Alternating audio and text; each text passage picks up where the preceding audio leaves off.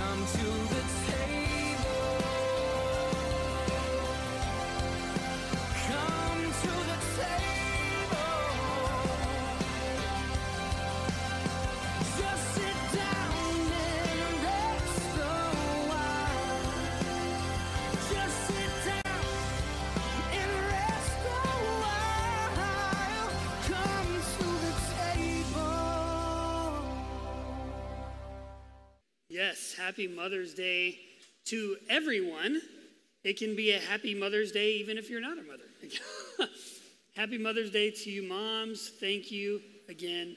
Um, you're amazing. Uh, everything you do and all you give. Uh, that video, gosh, that it chokes me up. I, I don't know. I'm, I'm, I'm a baby. I, I cry so easily with stuff. I mean, I'll, I'll cry during a commercial if it has to do with parenting, you know, or kids. I was like, no, no, no. Uh, because I love my kids and, and God is good. Um, I don't know if you guys have had this experience before, but have you ever had a time where you, you know, life is going good, things are going well for you, um, and pretty smooth, you know, no, I mean, your typical ups and downs with, with life, but nothing crazy stressful, uh, things are going well, and at some point, someone gives you a hug. You know, someone that you really love, someone that you really trust, and they just feel like they should give you a hug. And so they give you a hug, and you give them a hug, and it's a meaningful embrace, but suddenly you realize how much you needed that hug, but you didn't know before it happened. You know? Like, you get the hug, and you're like, you realize suddenly you, you relax. You're like, wow, I was tense. And then sometimes maybe you get a little emotional and you're like, dang, I wasn't planning on getting emotional. I don't know what's going on. But a lot of times I think in our life, we can move from one thing to the next so quickly and so often. And in the process, and it's good. It can be all good things. Uh, we're busy doing good things, even God things, even living out our purpose and our calling. But we go so quickly from one thing to the next without a break, and that during that process, we don't realize that we're kind of dragging our heart behind us. You know what I mean? But we don't realize it. It's not like we're conscious that we're doing it, but it takes a moment like that, a moment of genuine affection or love or someone noticing us or valuing us or affirming us or something that we weren't expecting, a meaningful, sincere gesture of love and compassion and empathy when we weren't expecting it.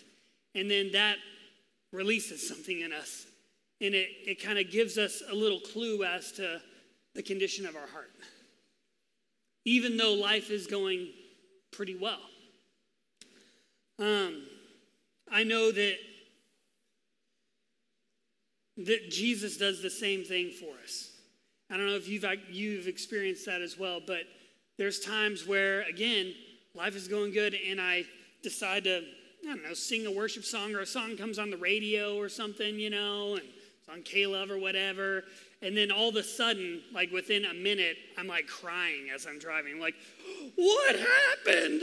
You know, because I'm just so emotional, but I realize, man, I haven't My heart, I, I haven't been caring for my heart. I've just been moving and going and doing good things and serving and loving, but my heart needed some attention. And Jesus just has this way, doesn't he? He's just breaking through. Just like a mom, the affection that our moms show us. And I can't tell you how many times I've hugged my mom since she moved into our house. Like, I, I've given her like fifty hugs in like two days. Like, I just, every time she's around, I'm like hugging on my mom, like, hey, mom, uh, I really, I'm sorry if I'm hugging you too much. I don't know. Um, but I love my mom. Um, but we need Jesus to care for our hearts. And even in our pursuit of purpose and living out our calling, it's wonderful. We, we should be fruitful in pursuing what God has called us to, but we also need to be whole. Not just fruitful, but whole. and healed. And so the title of my message today is Whole. Let's pray over the word. Lord Jesus, uh, our hearts are ready to receive what you have for us. Uh, Father, I just, I ask God that anything that comes from my mouth, that comes from me, Lord God, will fall to the ground and have no fruit, Lord, but your words or what you want to say, God, that that will remain and it'll bear fruit in our lives, Jesus, thirty, sixty, one hundred fold in every area, God. And our hearts are open to you for an embrace from our Heavenly Father this morning. We love you and we honor you in Jesus' name. Amen. Amen. Well, we are continuing in our series, Living on Purpose. Uh, we are actually going to be closing out the series today. Uh, we've walked through a lot in this series, walking through the life of Joseph. But we started out talking about stewarding our passion and pointing our passion in the right direction for eternal value, things that have eternal value, our relationship with God, people, souls, putting our attention and our passion in that direction. And then we talked about the, the question of calling and how identity precedes calling, right? And how who we are tells us what God is asking of us, like being a child of God and being a member of his family and, and so on. And then we talked about the, the two-sided coin of planning by the principles of God's word and his truth and living by the presence and being aware and acknowledging that God is with us in every moment. He has everything that we need, and each moment of our life is pregnant with purpose because God is with us. And we have a calling in every moment of our life, but yet God also calls us to plan and to be prudent and plan according to prudence and according to kingdom and according to character. And so this week, we're going to continue. We're going to look at the tail end of Joseph's, Joseph's story. Um, so far, where we picked up, where we left off last week, is Joseph is doing well now. I mean, things are going well, finally, right? Finally, things are going well for Joseph, right? He he moved into the position second in command of the entire land of Egypt. Uh, his, his plan, his, his dreams, his interpretation of the dreams came to pass exactly the way he said it. Uh, his plan of gathering the bounty of those seven years uh, worked out, and now they're in the seven years of famine, but Egypt has all this food stored up, and they're literally selling food to the entire known world. Everyone is coming to Egypt, and, and Joseph's just, he's rocking and rolling. Things are going really, really well for him. He's literally seeing the plan come to fruition right before his eyes. Everything happened. Everything that God told him, it's all awesome, it's all gravy. Uh, Genesis forty-one, verse fifty-one, it says, Joseph named his firstborn Manasseh and said, "It is because God has made me forget all my trouble and all my father's household." He puts those things together. He made me forget all my trouble and all my father's household, you know, because that was a lot of my trouble, right? And so I'm I'm done with him, man. I, I can forget them. I'm doing good. I'm married. I've got kids. You know, everything's going well. I'm second in command. Life is good. He says in verse fifty-two, the second son he named Ephraim and said, "It is because God has made me fruitful in the land of my suffering." And so he's saying it, hey, God's made me fruitful. I'm good. I've forgotten the past. I've moved on. And life is good. So Joseph thought that the fulfillment in that moment, the fulfillment of the dream, uh, had made him whole. He, he was whole. He was complete. I got it all. I'm, I'm, I'm set. I'm all set here. Everything seemed to be going well for him. He literally was living out his dream, like actually living out the dream, um, until his brothers show up, right? So Joseph's brothers show up. That they're having famine in the land of Canaan. So Jacob, his dad, sends his brothers to get food from Egypt. His brothers show up to buy food from him, and he recognizes them, but they don't recognize him because he's dressed up like an Egyptian, and he's speaking through an interpreter. So they didn't even recognize it was Joseph. They thought their brother was dead. So they're not even thinking about that, but he notices them. Well, Joseph, when he sees his brother, all of that that was in him, all that trauma, everything that he experienced, rose up. You see it rising up in him because his first words out of his mouth is, "You guys are spies. You're spying out the land. I need to throw you in prison." I mean, he just, he deals with them harshly. And there's nothing to say that they're spies, obviously.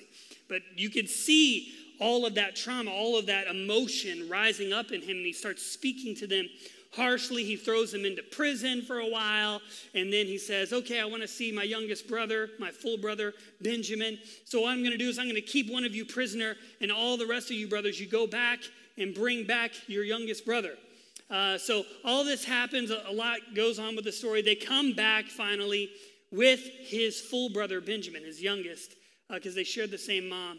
And he shows up on the scene, and, and Joseph sees him, gets emotional again, goes and he weeps, and he weeps so loud that people hear him, right? And then he plays another trick on him, and he hides one of his, he has his servant hide one of his expensive goblets in Benjamin's bag when they go to leave of grain. He stops him along the way. They find the goblet. Then they're all like, oh, my goodness, God is clearly against us. My goodness, all this stuff is happening. But look what it, look what happens when, he first, when they first show up on the scene. Look at what they say. In chapter forty-two, verse twenty-one, it says, they said to one another, as Joseph is treating them harshly, um, surely we are being punished because of our brother. So they're thinking the reason why we're being unjustly treated is because we treated our brother unjustly. It says, we saw how distressed he was when he pleaded with us for his life. Can you imagine that? A seventeen-year-old, Joseph was seventeen, pleading with his brothers for, the, for his life as they're selling him into slavery.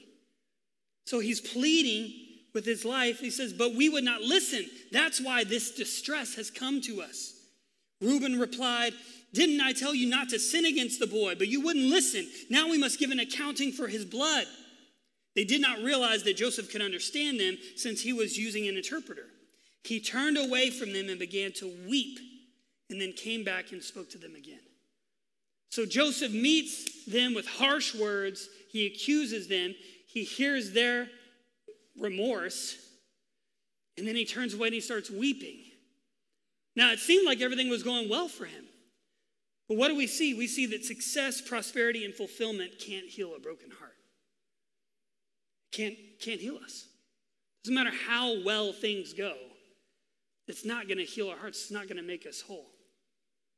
And can you imagine the amount of pain that Joseph felt? The trauma of that experience? I mean, think about it. He goes to check on his brothers, you know, just a normal day. They meet him, and he's like, hey, guys. And then they grab him. They rip his robe off, and they're like, beaten up on him, and he's like, golly, guys, you know. Then the next thing you know, they, they throw him into a pit. And so I'm sure at this point, he's probably thinking, okay, this is just payback. This is a joke, you know, or like they're, they're going to come get me out of the pit. You know, I obviously, they're just, they're just angry with me. So then they come to draw him out of the pit, and he's like, okay, here it is, the end of the joke. They've come to their senses. They pull him out. He's talking to him. He's like, oh, man, you guys got me. I thought you were going to leave me in there, you know. And then next thing you know, they're selling him off as a slave. They're binding his hands and start pulling him behind their cart off to Egypt. And, and he's yelling at his brothers. I'm sorry. I'm sorry. Please. What, what did I do? What, please. Please. He's pleading with them, said, for his life. Can you imagine at seventeen years old what that would, the mark that that would leave on you? Your own family doing this to you, the people that you love. So Joseph naturally acts out of these feelings of hurt and bitterness and through deceit, harsh words and actions. So finally, after all this, after all these things that he does to his brothers, in Genesis forty-four fourteen, it says, when Judah and his brothers came to Joseph's house, he was still there, and they fell to the ground before him. So Judah said, what can we say to my Lord? What can we speak, and how can we justify ourselves? God has found out the iniquity of your servants. Behold, we are my Lord's slaves, both we and the one in whose possession the cup had been found. So in this moment, Joseph, he sees the repentance and the remorse of his brothers for what they did to him. And they had no idea that it was their brother that they're saying this to. And then compassion and love for his family breaks through Joseph's heart. And God gives him the power to forgive. Genesis forty-five, verse one. Then Joseph could not control himself before all those who stood by him, and he cried, "Have everyone go out from me." So there was no man with him when Joseph made himself known to his brothers. He wept so loudly that the Egyptians heard it, and the household of Pharaoh heard of it. Then Joseph said to his brothers, "I am Joseph. Is my father still alive?" But his brothers could not answer him, for they were dismayed at his presence. Then Joseph said to his brothers, "Please, please come closer to me." And they came closer. And he said, "I am your brother, Joseph, whom you sold into Egypt." Now listen to this, what he says. "Now do not be grieved or angry with yourselves because you sold me here." Do not be grieved or angry with you. What a statement for him to say. After what his brothers had done to him, he said, don't be grieved. Don't be, don't be angry with yourselves. Jesus didn't want to cause any more grief. He had experienced enough. He knew that that was not God's heart for his brothers. That's not what he wanted for them. It wasn't retribution. It was forgiveness. And, G- and Joseph offers it to them. Then in verse thirteen, he says, "Behold, your eyes see, and the eyes of my brother Benjamin see, that it is my mouth which is speaking to you. Now you must tell my father of all my splendor in Egypt and all that you have seen, and you must hurry and bring my father down here." Then he fell on his brother Benjamin's neck and wept. And Benjamin wept on his neck. He kissed all his brothers and wept on them. And afterwards, his brothers talked with him. Man, what a powerful scene. Can you guys imagine this? Just weeping and them all together, huddled together, just crying on each other and restored. And, and just the power of redemption and forgiveness and compassion and restoration in that moment with Joseph. And even though he had experienced all this success, there was still brokenness in his heart. But God, in that moment, made him whole.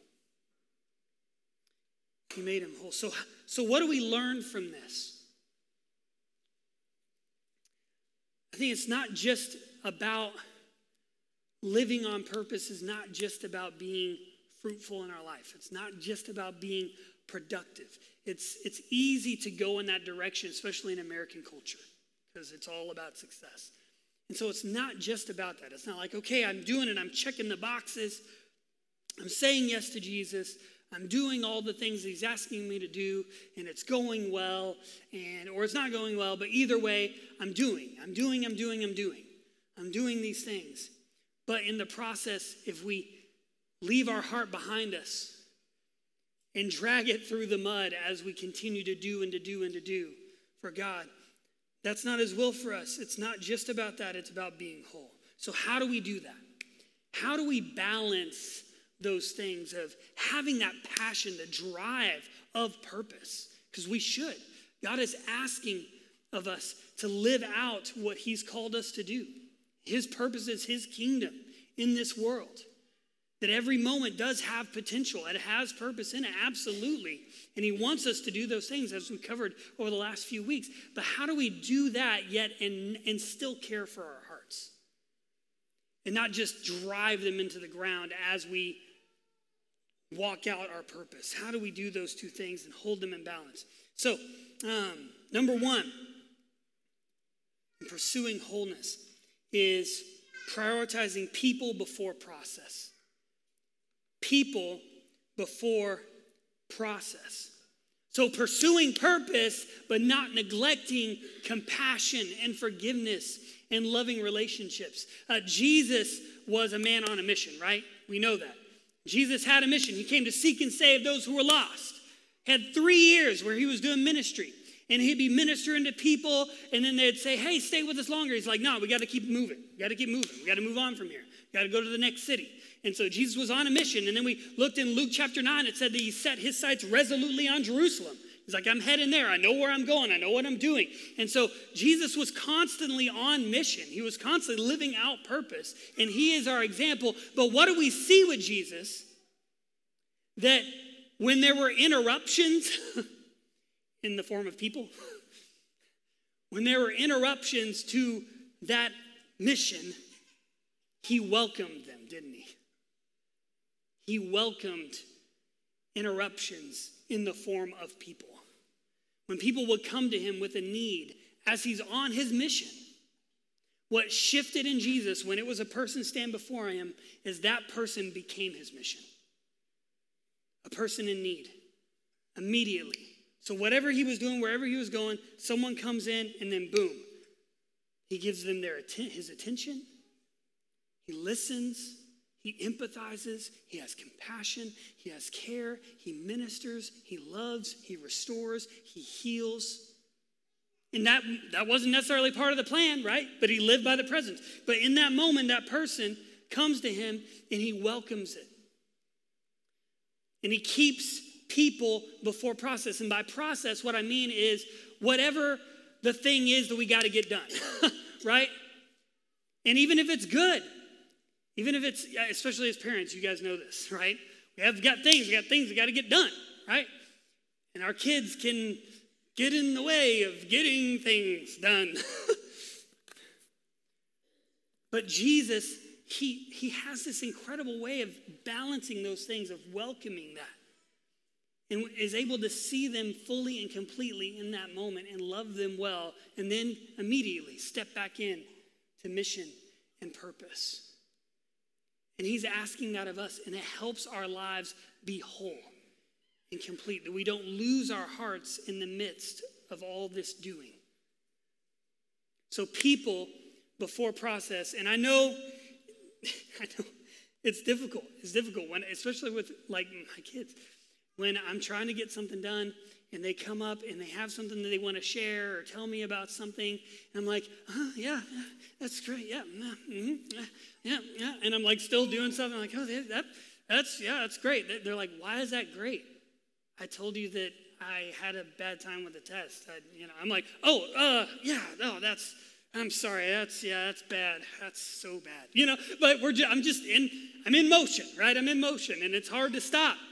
Um, But he invites us to that, and that, that allows us uh, the opportunity to be whole. Because our ultimate purpose is loving relationships. It's loving relationship with Jesus and with people. And so we don't want to lose sight of that. So people before process. Number two, how do we pursue wholeness? Keeping our eyes on the big picture of God's goodness. The big picture, his redeeming power. Look at, look at the story of Joseph in verse nine. forty-five, he says, he tells them, don't be angry with yourselves or grieve, for God sent me before you to preserve life. For the famine has been in these lands two years, and there are still five years in which there will be neither plowing nor harvesting. God sent me before you to preserve for you a remnant in the earth and to keep you alive by a great deliverance. Now, therefore, it was not you who sent me here, but God. So he saw the big picture of God's goodness, and he has made me a father to Pharaoh and Lord of all his household and ruler over all the land of Egypt. It's incredible. Romans eight twenty-eight, right? We talked about it last week. God works all things together for the good of those who love him and are called according to his purpose. And so as we're going through life and we're navigating the ups and downs of our of living on purpose and fulfilling our calling, and we're going through all of that, we remember that God has this redemptive work going on behind the scenes. Even when things get tough, we realize God's doing something. He's, he's working this together for my good in some way. I remember when Katie and I first moved to Denver, and, and, I, and it was just a really, really r- rough year, something that we would tell ourselves every time something went wrong was, man, I wonder how God's going to work this together for our good. Because things were rough. And, uh, but again, he did. He was faithful to do so. But he has a way of turning messes into messages, right? And tests into testimonies and all of that stuff. So it's it's keeping our eyes on that. I might not see it, but I know the big picture is you're good. You're always good. And so I know that you're for me, not against me. And Joseph kept that before him through all of that suffering. He knew God had a plan. And when things change, we know that God remains the same. He's constant in his goodness. And what that does for us is it allows us to forgive even more freely. Because when we realize, hey, God's got my heart. He's good. I can trust my heart to him. Then it gives us the ability to separate the offense from the offender and say, God loves them. I love them. I don't love their offense, but I love the person. And I trust that God, he's going to heal the hurt, and he's going to turn it around, and he's going to do some incredible redemptive work as he always does. And this gives me the freedom to forgive. So we keep our eyes on the big picture of God's goodness. And this allows us to pursue wholeness. So, so we put people before process. We keep our eyes on the big picture of God's goodness. And then what about the times when we are, we're pursuing our purpose, we're living it out, and then we're kind of in one of those waiting times, right? Where we, we, feel, we feel like we know what God's plan is for us, but we're in a waiting period, which I feel like that's like most of our lives. Um, but but we're waiting for something, right? And we're like, okay, I know that God's told me to wait on this, and so I'm going to continue to be faithful where I am, right?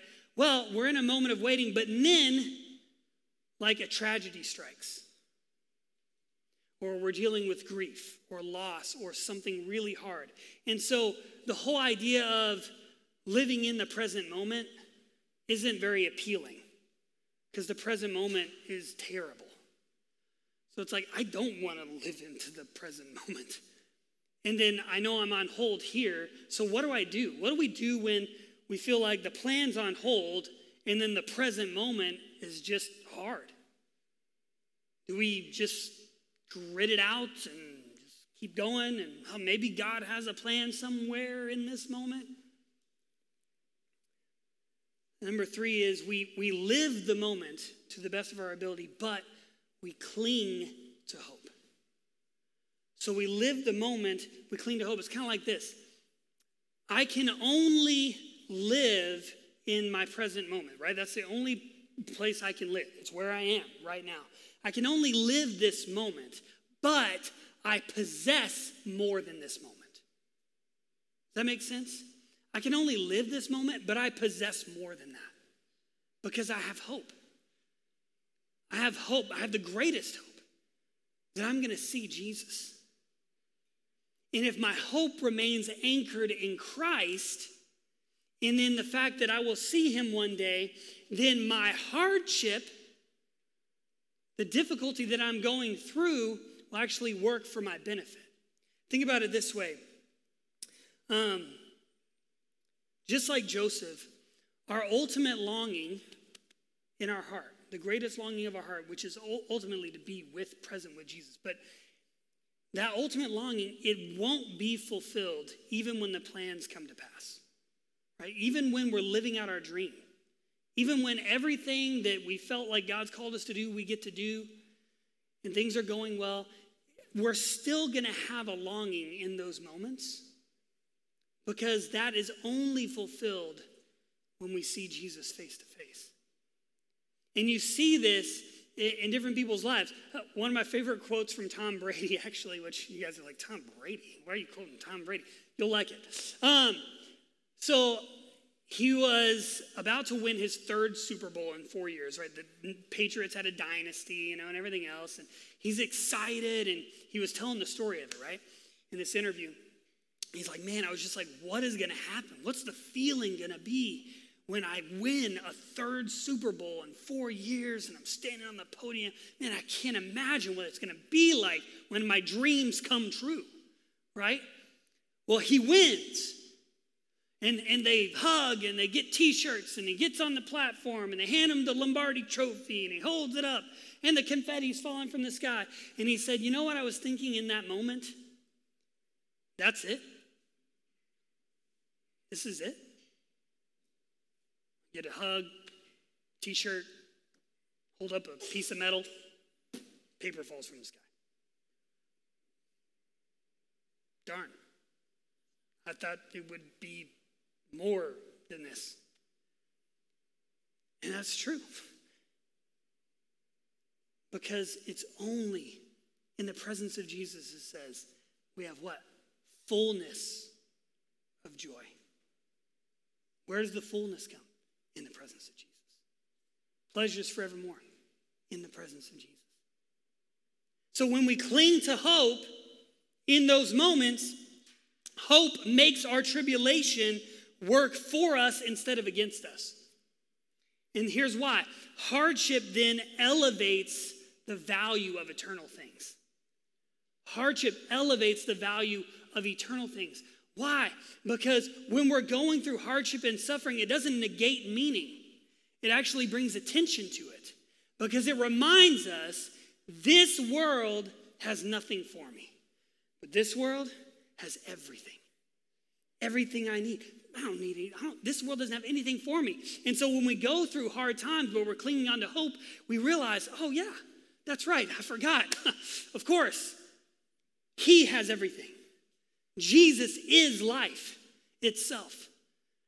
And so it's easy for us to, to kind of, and I know I do it all the time, to kind of peddle out our hope to little different things, you know, from time to time. Something's going to fulfill me or this is going to be. And then when we experience hardship, we realize, oh yeah, that's right.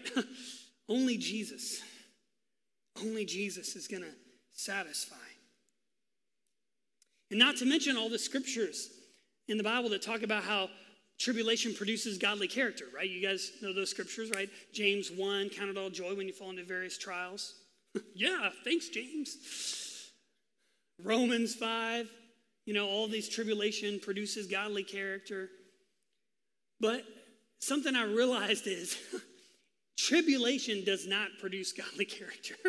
Because think about it. There's a lot of people that go through tribulation and it does not produce godly character.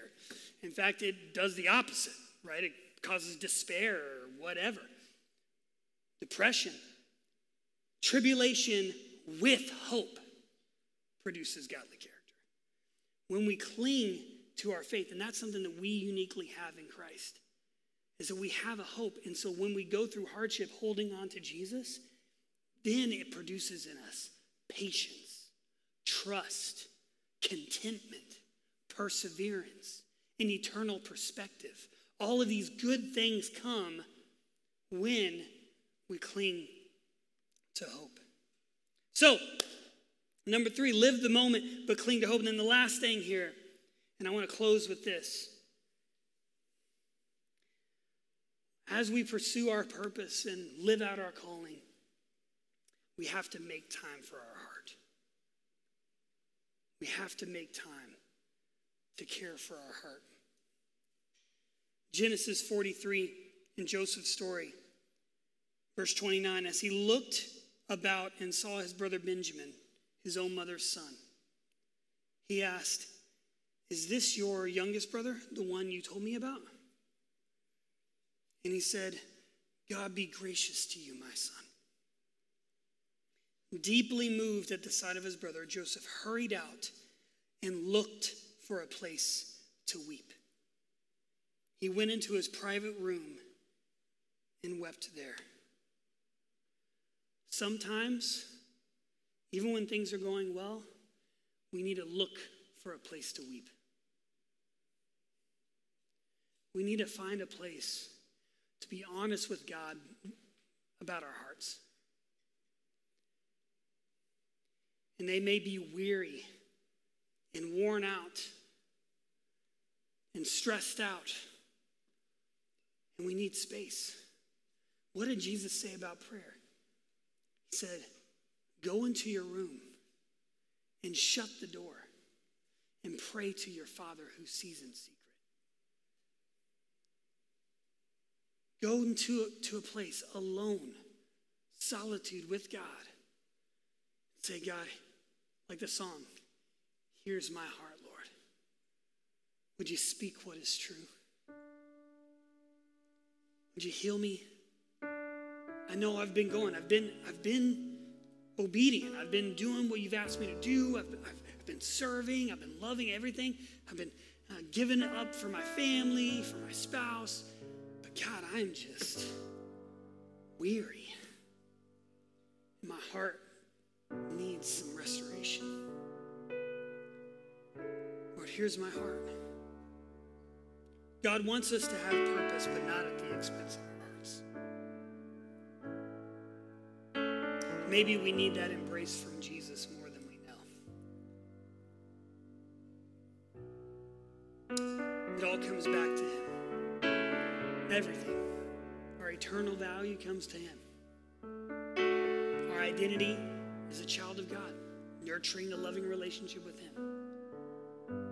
When we live by the presence, it's His presence with us.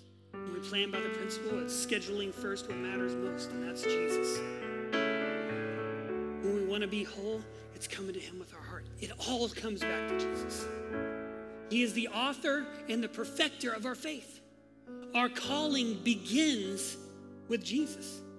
It comes from Him. Our purpose literally comes from Jesus. And guess what? It ends with Him. Seeing Him face to face and being made complete and whole. That's why Paul says our physical bodies groan within us for the day of redemption. Because that's, that's when we're going to be whole with Jesus. So my question for you today is, how's your heart?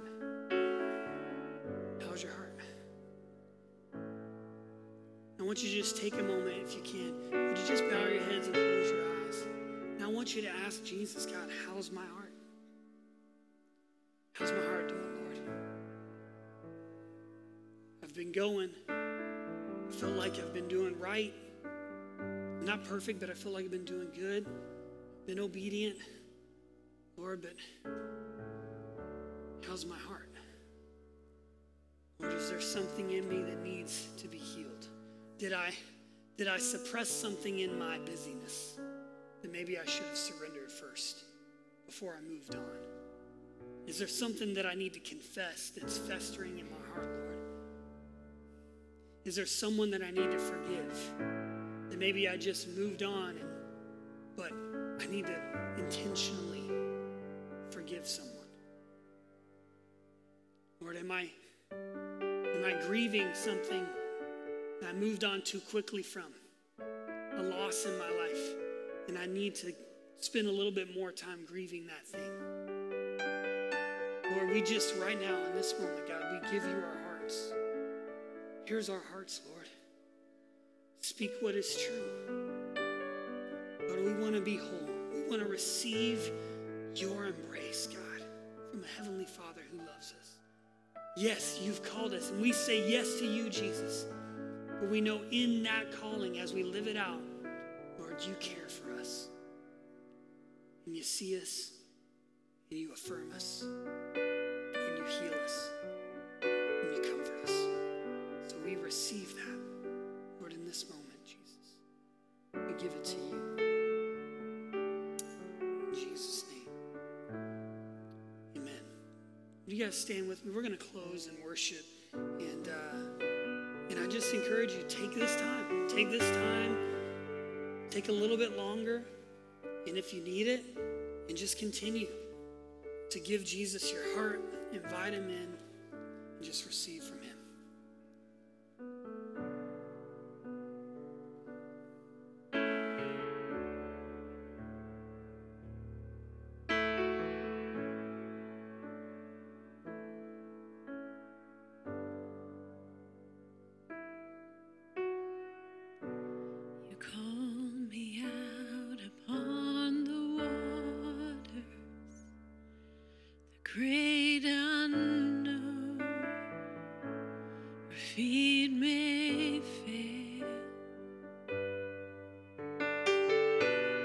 There I found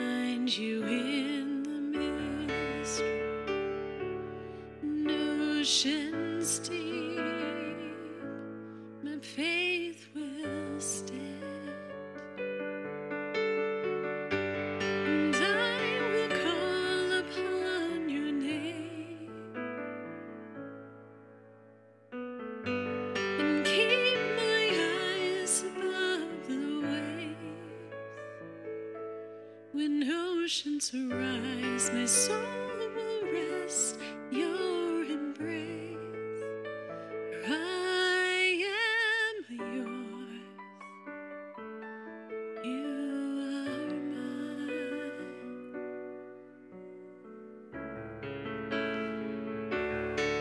Yes, Lord Jesus, uh, Father, I just I pray for everyone here, Lord, including myself, God, that as we continue to move forward with excitement, with energy, with passion for you and for what you're asking of us, God, to be a light in our city, to love each other as a family well, and to nurture a loving relationship with you. Father, I just ask that you give us space, give us room, help us make room for our hearts, Lord, and, and we ask it. Will you hold our hearts in your hands, Jesus?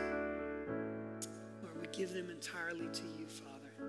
And bless the mothers here today, God. I pray for refreshing and restorative peace and life that you breathe into them, Lord, for all that they pour out, God. Will you fill them up? Let their bucket overflow with the life of God and your care for them. And we love you and we bless you today in Jesus' name. Amen. Amen. We love you guys. Uh, moms, we have a little gift for you. On your way out, we have a flower for you at the door, so please grab one of those on your way out. We love you guys. Love you, mothers. Enjoy your Mother's Day. Um, tell your moms that you love them. Give them hugs if you're if you're able. Um, and uh, we'll see you guys next week.